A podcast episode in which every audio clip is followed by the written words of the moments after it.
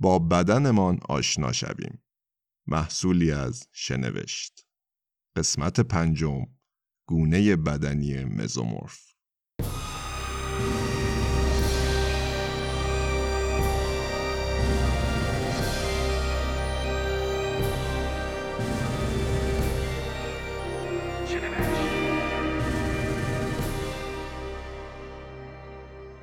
رسیدیم به اون body type ی که راحت ترین مسیر رو برای اضافه کردن ماهیچه های جدید داره و اونقدر علاقه به انبار کردن چربی نداره.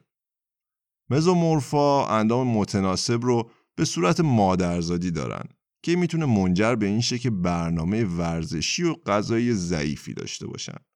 در نتیجه داشتن شرایط بدنی optimum واسه اونا به خاطر رویکرد نامناسبشون به ورزش و تغذیه کار مشکلیه. مسئله کلیدی این وسط اینه که مزومورفا باید حد اکثر استفاده رو از شکل بدنشون کنن. به عبارت دیگه اونا باید یه برنامه پیشرونده رو دنبال کنن تا اونا رو قویتر کنه بدون اینکه بیش از حد حجیمشون کنه. یه مزومورف باید روزانه حدود 2500 کالری جذب کنه و مقدار زیادی سبزیجات بخوره. در کنار اینا ورودی چربی به بدنش رو هم باید کنترل کنه. فهمیدن اینکه مزومورفین یا نه آسونه.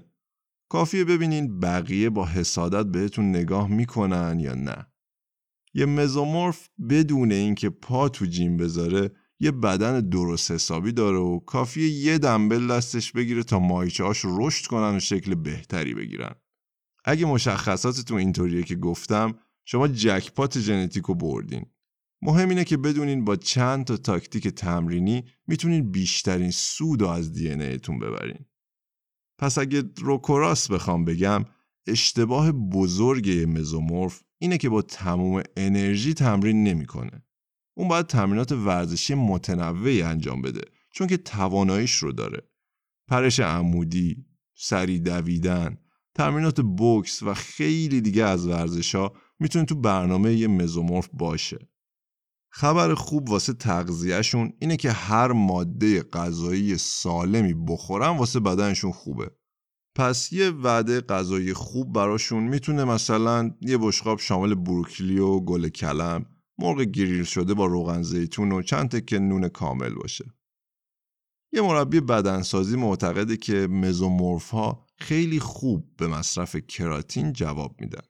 کراتین مرحله ریکاوری بعد از تمرین اونا رو بهبود میده و بهشون کمک می‌کنه سنگین تر تمرین کنن.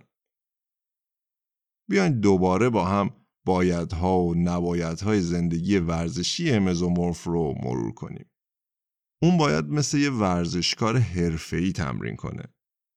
باید تمرینات زمانبندی شده داشته باشه. باید اهداف کوتاه مدت داشته باشه و رکوردهاشو ثبت کنه.